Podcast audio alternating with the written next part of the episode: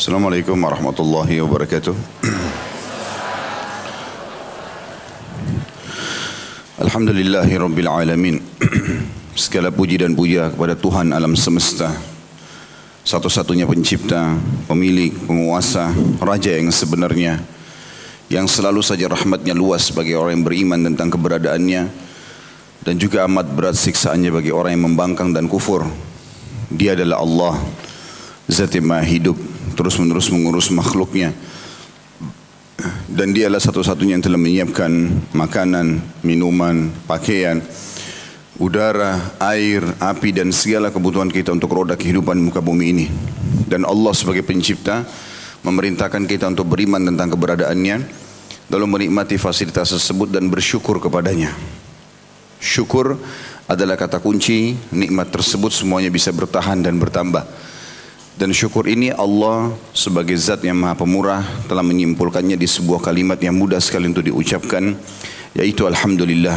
Maka jadilah orang yang selalu mengucapkan kalimat ini.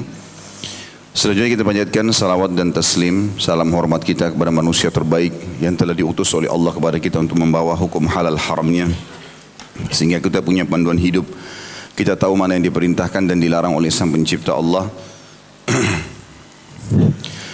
Menjadikannya sebagai suri tauladan adalah kebahagiaan karena orang ini telah berhasil menjadi seorang ayah yang terbaik, anak yang terbaik, sahabat yang terbaik, guru yang terbaik, murid yang terbaik karena pernah belajar dari Jibril alaihissalam dan tentu buah tidak akan jauh dari pohonnya. Setiap orang yang mencontohi yang terbaik maka dia pun ikut menjadi terbaik insya-Allah. Dan itu perintah Allah Subhanahu wa taala dalam firman-Nya, "Laqad kana lakum fi Rasulillahi uswatun hasanah." Al-ayah pada diri Rasulullah utusan Allah itu ada suri teladan yang baik buat kalian.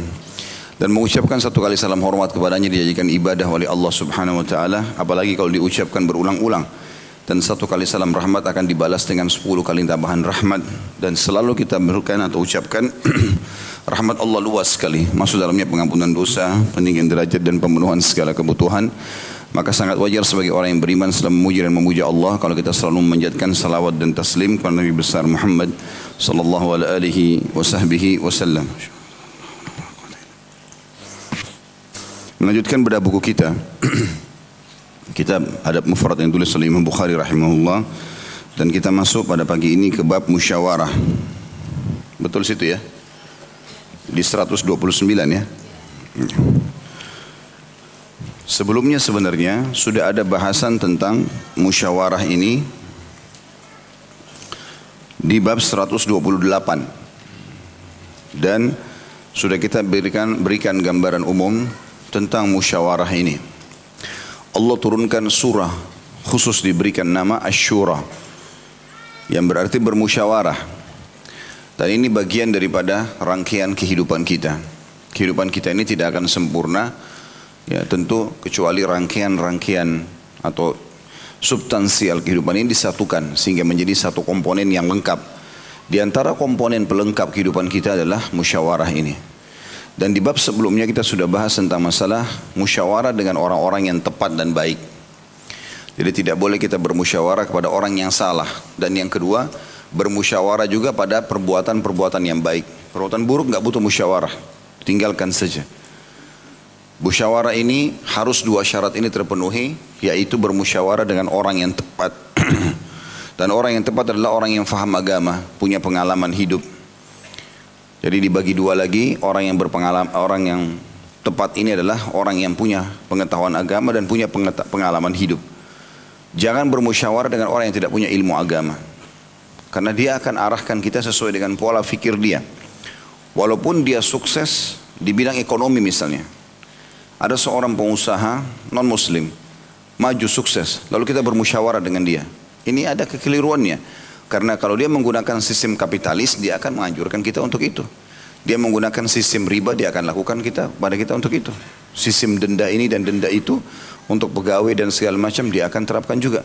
Dan kita mau tidak mau mengikuti pola itu karena kita ikuti pelatihannya misalnya tapi kita kembali kepada orang-orang yang ahli agama dan terlalu banyak contoh. Kita ini umat Islam tidak butuh figur orang lain.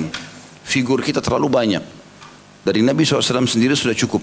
Apalagi ditambah dengan sekian puluh ribu sahabat beliau. ridwanullahi alaihim dan beragam macam kegiatan atau keterampilan yang mereka miliki. Ada yang pengusaha sukses, ada yang ahli perang sukses, ada yang menjadi seorang pemimpin atau pemimpin ataupun khalifah yang sukses, ada orang ini dan itu. Hampir semua lini kehidupan yang kita butuhkan, kita punya figuran-figur ini tidak main-main karena orang yang pernah menemani baginda Nabi alaihi salatu wassalam. Kemudian yang kedua adalah harus berpengalaman. Saya sudah kasih contoh sedikit saya singgung pada pertemuan sebelumnya. Kalau misalnya kita um, sudah berumah tangga, Lalu ada masalah. Jangan musyawarah sama orang yang belum berumah tangga. Walaupun dia lebih dewasa. Misalnya ada gadis tua atau ada laki-laki bujang tua tidak menikah. Kemudian kita musyawarah sama mereka urusan rumah tangga. Ini mengembalikan masalah bukan pada ahlinya. Dan kata Nabi SAW, kalau urusan dikembalikan bukan pada ahlinya, tunggulah kehancuran. Gak ada ilmunya mereka. Walaupun dia seorang profesor. Apalagi kalau dasarnya orang bermusyawarah dengan yang tidak punya pengalaman sama sekali, baik umur ataupun kasus yang sedang dihadapi. Seperti misalnya, pernah saya dapatkan satu kasus rumah tangga, ribut suami istri bahkan sampai cerai, gara-gara si istri suka bermusyawarah dengan adiknya yang masih gadis. Suami saya begini, suami saya begitu. Adiknya masih gadis akan kasih pikiran apa? Ujung-ujungnya ya sudah kalau nggak cocok kak cerai saja. Gitu. Karena bagi dia simple, dia nggak rasa punya suami. Dia nggak rasa punya anak. Nah, ini salah. Walaupun anak itu baik. Jadi ini bukan cuma konsep baiknya, harus bertemu dengan masalah pengalamannya. Ya. Dan ini sangat mahal. Makanya pepatah mengatakan, pepatah bahasa Arab mengatakan, kalau orang pengalaman darimu satu hari, maka dia berarti kalau dia lebih tua satu hari dia akan memiliki 100 hari pengalaman. Atau dalam statement yang lain, orang yang punya pengalaman sekali permasalahan, maka dia akan mempunyai seribu pengalaman dari masalah yang sedang kamu hadapi. Kalau orang pernah sudah misal berumah tangga 50 tahun, Masya Allah tetap bersama. Nah, itu wajar orang bermusyawarah dengan dia. Pengalaman-pengalamannya dalam mempertahankan rumah tangga itu sangat baik. Perusahaan yang syar'i, jauh dari riba, kezaliman, gharar, segala macam hal yang diharamkan, kita musyawarah sama mereka. Itu masuk akal. Dan seterusnya. Jadi ini bab musyawarah bagian daripada agama kita karena Allah turunkan surah Ash-Shura dan Allah SWT berfirman dalam salah satu ayat surah surah Ash-Shura itu diperintahkan kepada baginda Nabi SAW wasyawirhum fil amr. Dan bermusyawarah hai Muhammad engkau bersama dengan atau musyawarahlah engkau dengan dengan mereka maksudnya para sahabatmu. Dan itu Nabi SAW melakukan bermusyawarah tentunya pada hal-hal yang Allah Subhanahu Wa Taala berikan bab untuk beristihad bermusyawarah mendengarkan pendapat mereka. Seperti contoh waktu terjadi perang Badr sebenarnya kasus keluarnya 314 orang sahabat dari Madinah itu untuk mengejar kafilah dagangnya Quraisy. Kafilah dagang Quraisy hartanya banyak dipimpin oleh Abu, dipimpin oleh Abu Sufyan pada saat itu belum masuk Islam dan hanya dijaga oleh 40 orang. Jadi dengan 300 orang mereka yakin akan mengalahkan itu. Ternyata dengan hikmah ilahi dalam surah Al-Anfal diceritakan Allah telah mengatur peperangan di situ. Pada saat tiba pasukan muslimin di Badr, dengan hikmah Allah subhanahu wa ta'ala, kalau kita ibaratkan di tengah-tengah meja ini ada sebuah gunung, dan ini gunung sampai sekarang tentu ada di wilayah Badr, di sebelah kuburan syuhada Uhud. Di sisi kanannya lebih dekat ke Madinah, itu ada pasukan muslimin. Sementara di ujung gunung itu, menuju ke arah Mekah, ada Raqb. Raqb itu tadi kafilah dagangnya Quraisy yang 40 orang. Tapi dengan hikmah Allah, muslimin tidak melihat kafilah ini. Kafilah ini pun berhasil lolos. Tetapi Abu Sufyan tahu kalau keluar pasukan muslimin. Dia menyurat ke Mekah agar pasukan Mekah keluar. Ya, agar membela mereka. Tujuannya hanya untuk membela, bukan perang. Maka keluarlah Abu, Abu Jahal dan teman-teman dari Mekah dengan seribu pasukan. Dan mereka sudah berhasil sampai di sebelah sisi yang lainnya gunung. Makanya Allah menceritakan, "Id antum bil udwati dunya Wahum bil udwatil quswa rakbu asfala minkum. Ingatlah kata Allah kejadian di Badar pada saat kalian berada di sisi satu gunung dekat dengan Madinah dan mereka Quraisy berada di sebelah yang lainnya sementara kafilah dagang telah lewat dari kalian. Maka kafilah dagang lolos kemudian bertemulah dua pasukan ini akhirnya dalam peperangan. Tetapi waktu mau berperang Nabi SAW tahu jiwa para sahabat ini peperangan pertama dalam Islam tahun 2 Hijriah perang Badar. Kemudian mayoritas yang ikut itu adalah uh, atau ada yang ikut di situ orang-orang Ansar, orang asli Madinah. Kalau penduduk Mekah yang ikut muhajir, mereka memang dasarnya jengkel sama orang Quraisy ini. Karena orang Quraisy mengambil hartanya, mengambil istrinya, mengambil anaknya. Jadi ada yang mereka lakukan kejahatan sehingga orang-orang Mekah ini wajar mereka terpicu untuk mau berperang, melawan. Jadi baik dapat kafilah dagang atau dapat pasukan Quraisy, tetap saja mereka akan melawan gitu. Tapi asli Madinah tidak ada hubungannya sama Quraisy. Tidak pernah sama sekali dagangan atau ada pertikaian antara orang Madinah sama orang Mekah. Bagaimana orang mau memerangi orang yang belum pernah ada masalah sama mereka? Maka Nabi SAW di sini bermusyawarah dengan mereka. Lalu Nabi SAW mengatakan, Wahai manusia, berikanlah aku saran-saran kalian. Sekarang kafilah sudah lolos. Di depan kita pasukan Quraisy. Jumlah mereka lebih banyak. Karena mereka 314 sahabat ini tadinya cuma mau serang kafilah. Mereka ada yang tidak bawa baju besi, ada yang tidak pakai topi besi. Karena tidak siap untuk perang. Mereka pikir serang kafilah selesai gitu. Ya 40 orang bisa dikalahkan. Tapi ternyata sekarang ketemu dengan pasukan lengkap. Dari kepala sampai kaki. Abu Jahal itu di perang Badar. Dari kepala sampai kakinya semuanya besi kecuali matanya yang kelihatan. Kudanya pun begitu. Maka pasukan perang yang lengkap. Dengan segala macam senjata dan seribu orang. Jumlahnya tiga kali lipat dari jumlah muslimin. Maka Nabi SAW bilang, Hai sekalian manusia, berikan aku pendapat kalian. Berdirilah Abu Bakar mengatakan, Ya Rasulullah, kami ikut anda. Anda suruh apa saja kami ikut. Suruh perang kami ikut. Suruh kami pulang Madinah kami ikut. Suruh kejar kafilah pun kami ikut. Nabi SAW terima kasih. Kemudian tanya lagi. Hai manusia berikan pendapat kalian. Abu Umar berdiri. Mengucapkan kalimat yang sama dengan Abu Bakar. Nabi SAW terima kasih. Nabi masih tanya lagi, hai manusia, berikan pendapat kalian. Berdirilah Mikdad, berdirilah sahabat-sahabat Nabi. Tapi rata-rata yang berdiri ini semuanya adalah orang-orang muhajir. Orang dari Mekah.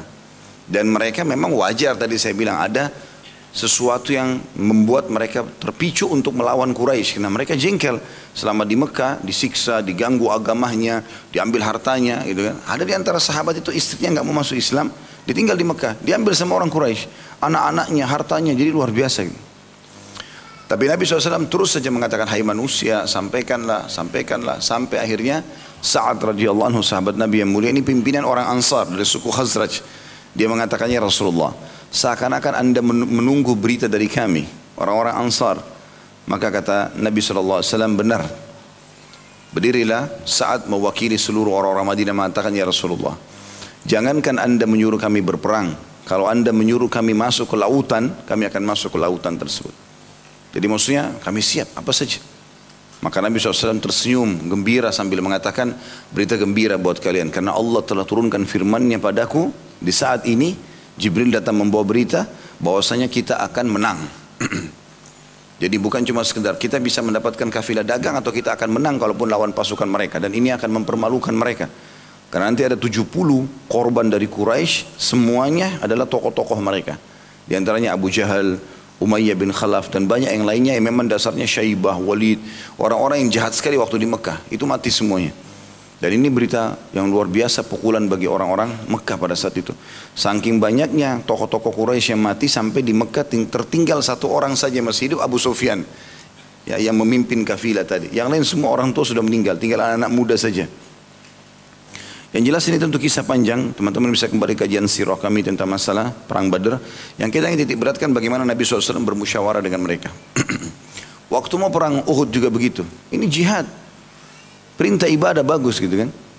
Tetapi Nabi SAW pada saat itu mempunyai pilihan apakah keluar dari benteng Madinah. Jadi kalau meja ini kita anggap Madinah, ada pintu, ada benteng yang besar dulu di dekat Gunung Uhud. Itu ada pintu gerbangnya. Kalau dibuka baru orang bisa masuk atau keluar. Kalau ditutup ya nggak bisa. Harus manjat tembok. Temboknya pun dilumuri dengan minyak biasanya orang zaman dulu supaya musuh nggak bisa manjat. Orang-orang Quraisy di tahun 3 Hijriah dipicu oleh Abu Sufyan untuk membentuk pasukan supaya jangan ada yang bersedih kita harus balas dendam di perang Badar kita kalah tokoh fulan meninggal tokoh fulan meninggal ayo kita nyerang intinya mereka sudah sampai di pintu depan pintu gerbang Madinah sudah dekat tujuannya Madinah maka Nabi SAW bermusyawarah dengan para sahabat. Bagaimana saran kalian? Kita tetap melawan sekarang. Tapi kita melawan dari dalam benteng kah? Lemparin mereka anak panah, tombak segala macam. sesekali keluar duel masuk atau kita keluar hadapi mereka di luar benteng.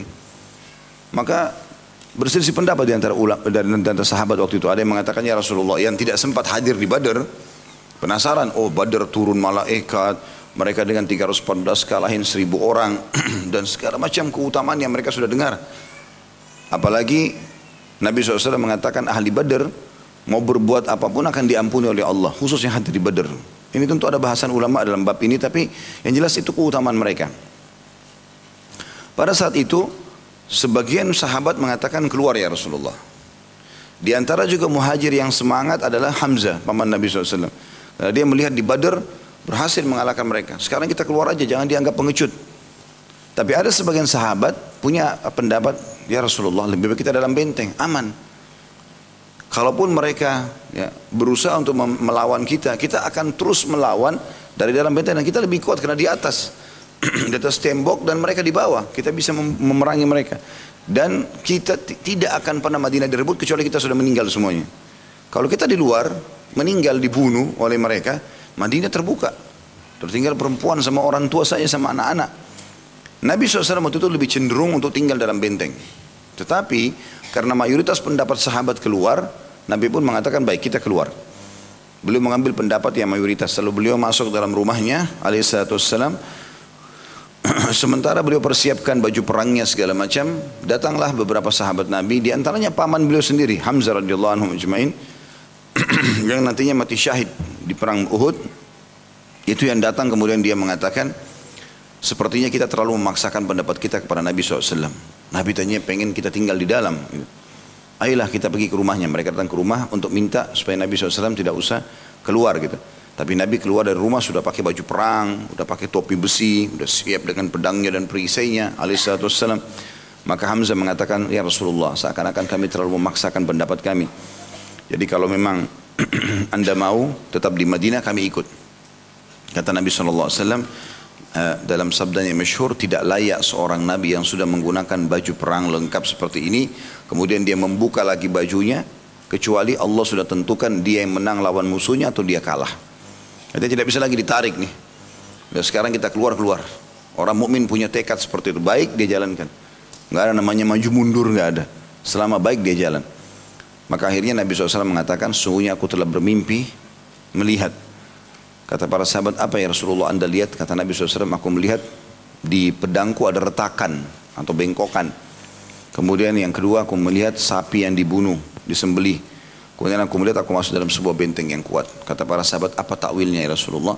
Kata Nabi SAW, kalau pedangku patah, itu berarti ada e, di antara sahabat yang akan terbunuh. Kalau sapi itu adalah kerabatku yang akan terbunuh. Kalau benteng yang kuat adalah kota Madinah. Tapi yang jelas di sini kita lihat bagaimana Nabi SAW bermusyawarah dengan para sahabat dan banyak contoh kasusnya tentunya. Itu dalam kehidupan baginda Nabi SAW. Abu Bakar, Umar, Uthman, Ali dan para sahabat Nabi Ridwanullah yang menjadi khalifah setelah Nabi SAW juga punya penasehat-penasehat yang mereka ajak untuk bermusyawarah. Padahal mereka sudah bijak gitu kan. Jadi jangan kita eksklusif teman-teman punya pendapat sendiri. Kecuali memang kita dasarnya sudah sangat yakin. Misal kita lapar mau makan, dan kita tahu ini makanan, tinggal kita pilih sendiri. Mungkin tidak selamanya harus bermusyawarah. Kecuali kita rame-rame di mobil, mungkin mau kasih pilihan restoran yang terbaik baru, gitu kan. Jadi tidak usah lagi sendiri di mobil, telepon dulu, saya mau makan di mana ya, gitu kan. kan? Tidak pantas gitu, tidak perlu. Jadi bermusyawarah juga pada hal-hal yang diperlukan tentunya. Jadi ini kaidah yang penting supaya jangan kita sembarangan bermusyawarah dengan orang yang tidak beragama. Saya sudah jelaskan tadi efek-efek negatifnya atau orang yang tidak punya pengalaman.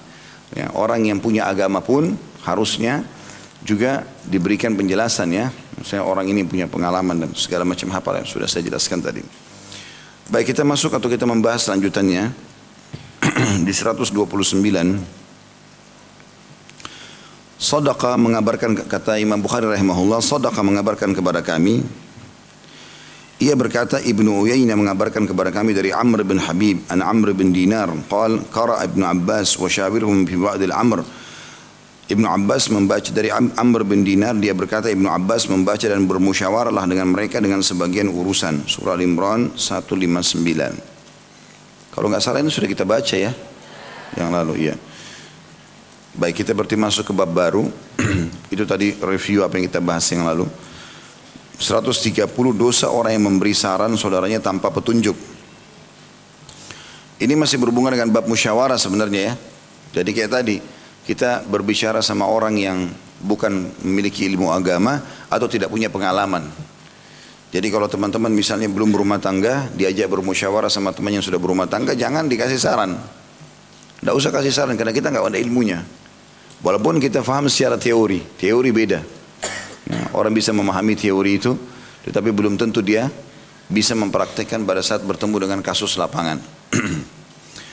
Imam Bukhari berkata, hadis nomor 259, Abdullah bin Yazid mengabarkan kepada kami, ia berkata, Sa'id bin Nabi Ayyub mengabarkan kepadaku, ia berkata, Bakar bin Amr mengabarkan kepadaku dari Abu Uthman Muslim bin Yasar an أبي هريرة رضي الله عنه قال قال النبي صلى الله عليه وسلم من تقول علي ما لم أقول فليتبوأ مقعده من النار ومن استشاره أخوه المسلم فأشار عليه بغير رشد فقد خانه ومن أفتي فتيا بغير ثبت فإثمه على من أفنح أو أفتح Terjemahan dari Abu Hurairah radhiyallahu ia berkata, Nabi SAW bersabda barang siapa berbicara atas mengatasnamakan aku, maksudnya Nabi SAW, sesuatu yang tidak aku ucapkan, maka hendaklah dia bersiap menempati tempat duduknya di neraka.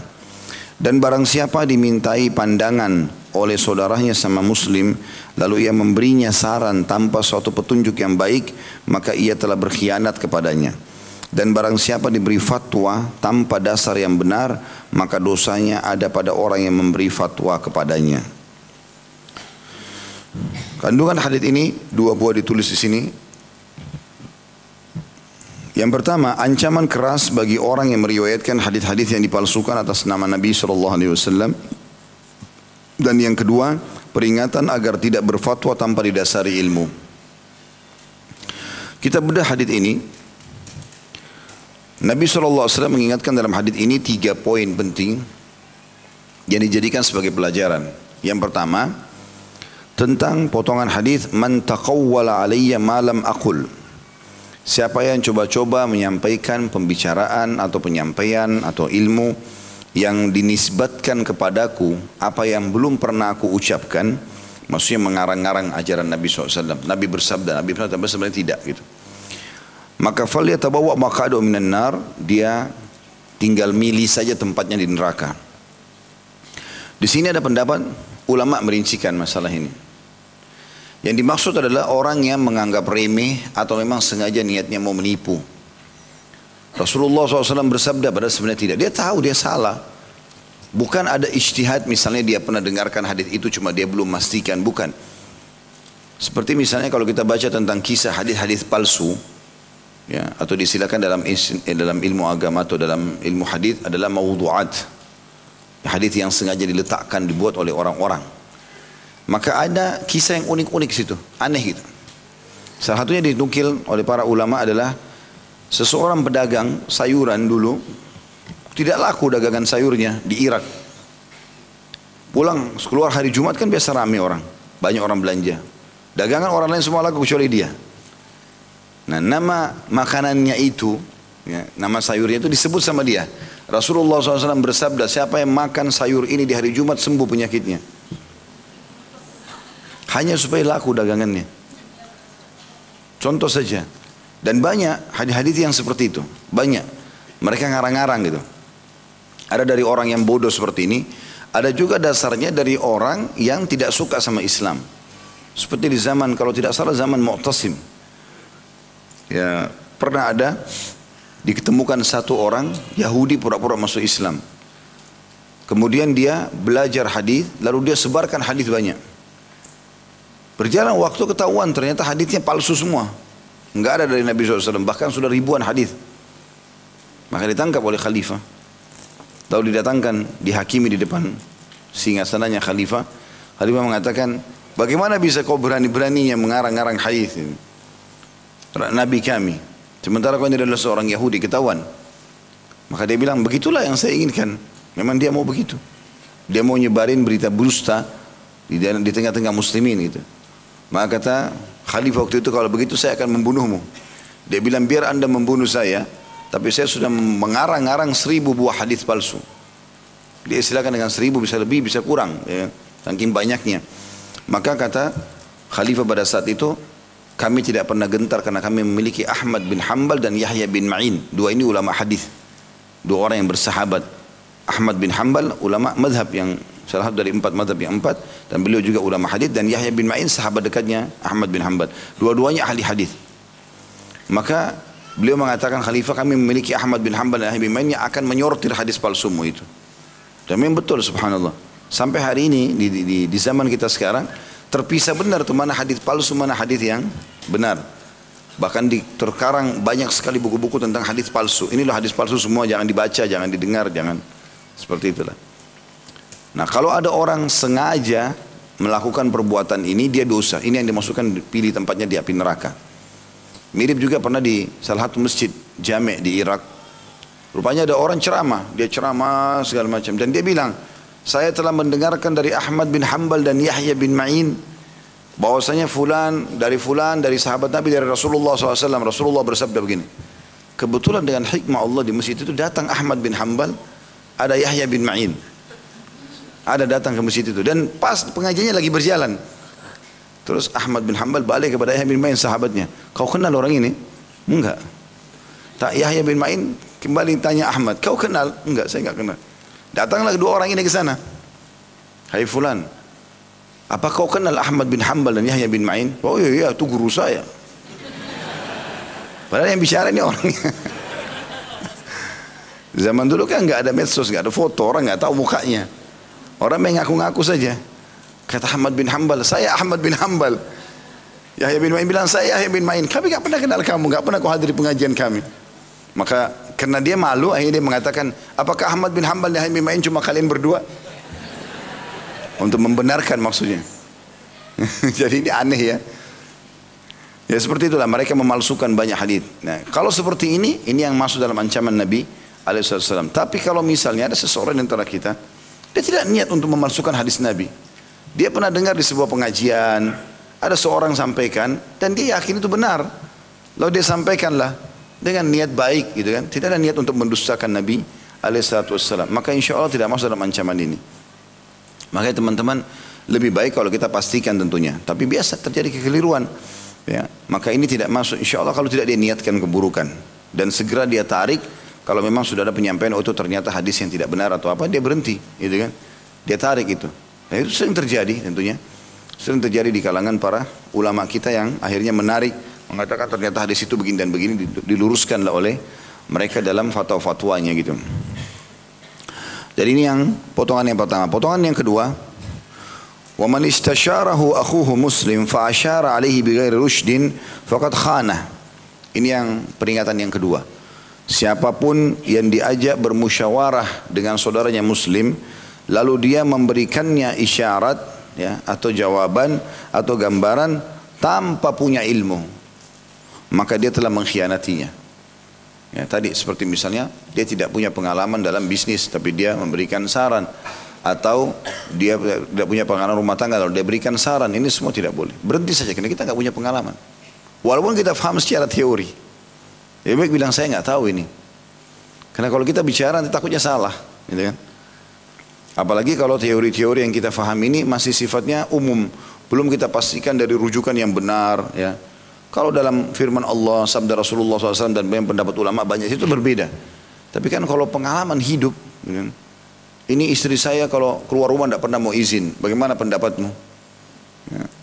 Oh kalau gitu, kalau saya sih saya ceraikan saja. Oh kalau saya sih saya akan marah. Oh kalau saya sih kan bisa saja karena dia tidak punya pengalaman kan. Belum ada interaksi sama istrinya atau mungkin perempuan mengatakan begitu tentang suaminya kepada temannya yang masih gadis misalnya gitu kan. Suami saya itu kadang-kadang kalau ngomong kasar orangnya. Oh kalau saya sih nggak mau kalau orang kasar. Maka kita pulang bawa pendapat dia. Oh ya kayaknya nggak usah sama orang ini nih. Padahal kita sudah berumah tangga mungkin 4 tahun, 5 tahun.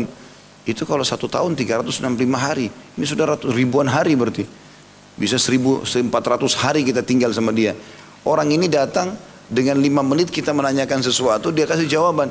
Dirangkumlah yang ribuan hari dengan lima menitnya. Coba secara rasional teman-teman. Kita kalau tanya satu orang, kita ceritakan masalah rumah tangga kita dan dia bukan ahlinya misalnya, tidak punya pengalaman, baru berumah tangga. Kemudian kita ceritakan masalah rumah tangga kita yang 3-4 tahun di dalam setengah jam. Apa yang mau disimpulkan dalam setengah jam? Iya atau tidak? Ceria atau berjalan kan jadi masalah. Makanya nggak boleh sembarangan ini. Ya. Ini harus lebih hati-hati tentunya. Jadi di sini masuk dalam segala hal ya, termasuk masalah semua kegiatan. Kalau kita merasa kita punya pengalaman, bilang lebih baik tanya kepada yang lebih ahli. Ya. Kalau saya tidak punya pengalaman gitu, seperti itulah. Kita mungkin memberikan isyarat dia supaya pergi ke siapa, itu lebih baik. Karena di sini masuk dalam bab pengkhianatan. Kalau kita sengaja bicara yang tidak punya ilmu, maka masuk dalam bab pengkhianatan. Kita seperti mengkhianati dia. Nanti rusak rumah tangganya, nanti nggak jadi bisnis, nanti apalah, akhirnya jadi masalah.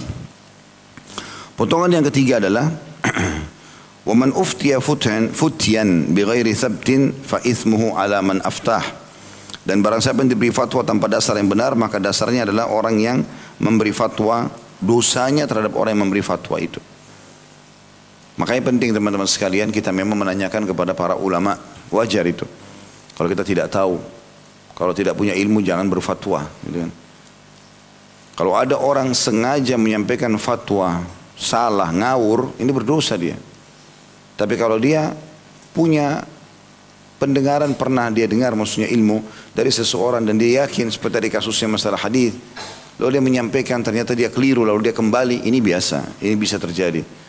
Maksudnya jangan disebarluaskan tetapi jangan sampai dia lakukan itu terus tidak kalau dia salah dia kembali.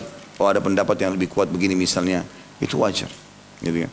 Dan ini dinukil dari para ulama-ulama kita gitu kan Sampai Imam Syafi'i rahimahullah pernah berkata tentang muridnya Imam Ahmad. Imam Ahmad muridnya Imam Syafi'i karena selalu hadir di majelis Imam Syafi'i. Dan Imam Muhammad sering ajak teman-temannya sambil mengatakan, ayo kita dengar ke orang Quraisy ini. Karena sungguh dia punya hikmah yang sangat luas. Diajak teman-temannya untuk dihajiris majelisnya Imam Syafi'i rahimahullah. Lalu Imam Syafi'i berkata, Hai Ahmad, sesungguhnya engkau telah menguasai, engkau lebih menguasai hadis daripada kami. Maka kalau sampai kepadamu sesuatu, sampaikanlah kepada kami agar kami mengikutinya. Dan ini sebuah hal yang sangat baik bagaimana seseorang justru menanyakan apa pun yang dia belum tahu atau minta diberikan masukan kalau dia tidak tahu gitu kan. Itu positif. Jadi cara memahaminya seperti itu. Jadi kalau ada orang yang fatwanya tidak punya dasar apalagi memang dasar salah satu cirinya orang itu tidak benar kalaupun diingatkan tidak mau kembali. Maka seperti jelas sudah jelas salah diingatkan tidak mau kembali. Orang yang benar kalau diingatkan Memang dia mungkin pernah dengar sesuatu lalu kemudian ternyata ini loh salah itu. Karena ini pendapatnya, ini hadisnya ini. Dia sudah kembali tuh, ada masalah. Karena memang manusiawi, dia tidak niat dari awal ingin menipu umat ini gitu. Intinya teman-teman sekalian ketiga hal ini adalah berhubungan dengan masalah agama kita dan tidak boleh sembarangan seseorang itu menyampaikan apa yang tidak punya ilmunya. Baik itu dari Nabi SAW ataupun berbicara urusan dunia. Urusan dunia pun tidak boleh.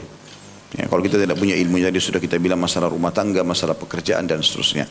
Bermusyawarah juga ingat tidak boleh kepada orang-orang yang ya, tidak berilmu, apalagi orang-orang kafir yang memang mereka tidak mengenal haram halal kita. Mereka pasti akan menyampaikan sesuai dengan apa yang mereka ketahui. Saya pernah temukan seorang ikhwah baca buku tentang bisnis seorang yang maju di Jepang. Tapi hidupnya orang ini penuh dengan utang. Penuh dengan utang. Lalu dia baca, saya kebetulan lewat di sebelahnya, kebetulan itu dia ada di kantor kami. Kemudian dia lagi baca, lalu dia dengan semangatnya ngomong, wah oh, kalau begitu memang wajar kita harus buka pintu utang ya, karena dengan tanpa utang kita nggak mungkin bisa kaya. Begitu statementnya orang itu dalam bukunya.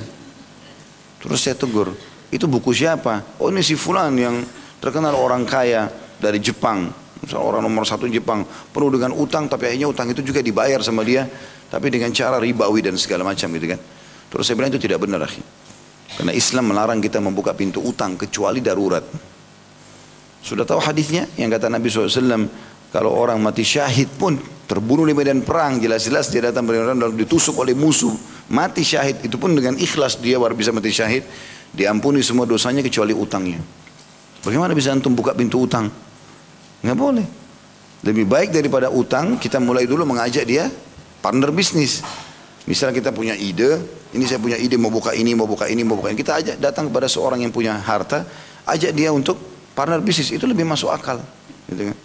Atau kalau kita buka pintu utang, betul-betul kita menganggap ini bukan sebuah proyek bisnis. Ini murni misalnya kita mau beli rumah, mau beli mobil, mau beli apa, dan kita perlu.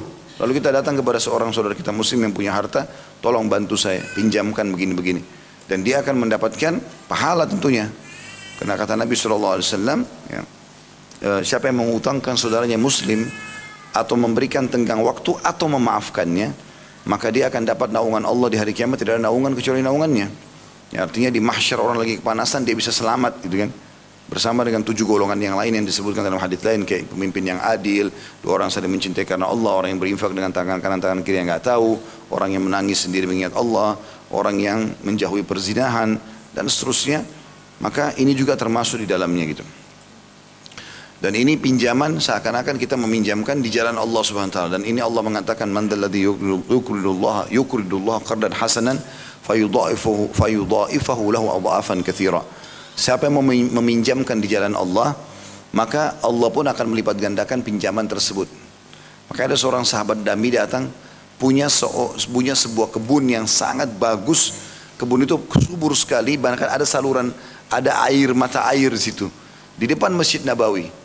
Jadi kalau depan Masjid Nabawi itu seperti kalau kita sekarang ada di depan Istana Merdeka kebunnya di situ penuh dengan segala macam dan Nabi sendiri sering datang minum di situ, duduk santai gitu kan berbicara sama pemilik kebun. Waktu turun firman Allah ini dia mengatakan ya Rasulullah, apakah Allah meminta pinjaman dari kita? Kata Nabi SAW, ya. Dia bilang kalau begitu ya Rasulullah ini harta yang saya paling sukai. Saya ingin pinjamkan jalan Allah. Maksudnya sedekah. Kata Nabi SAW, sungguh harta yang beruntung buat kamu. Karena harta yang paling dia suka itu yang dikasih jalan Allah. Lalu dia mengatakan, ya, ya Rasulullah, pandu saya. Saya harus kasih ke siapa saja. Kata Nabi SAW, saya melihat engkau membagimu, membagikan kepada kerabatmu, sanak kerabatmu. Maka dia pun membagi-bagi kebun tersebut sampai habis dia nggak punya milik lagi di situ. Untuk dia sedekahkan di jalan Allah Subhanahu Wa Taala. Jadi orang yang mengutangkan kita akan dapat pahala yang besar. Ada akan ada pengampunan dosa dia, dari timbangan amal hari kiamat dan sekian banyak keutamaan berhubungan dengan masalah itu. Jadi kalau kita utang dengan orang pun maka kita harus tahu utang ini adalah sesuatu yang harus kita bayar.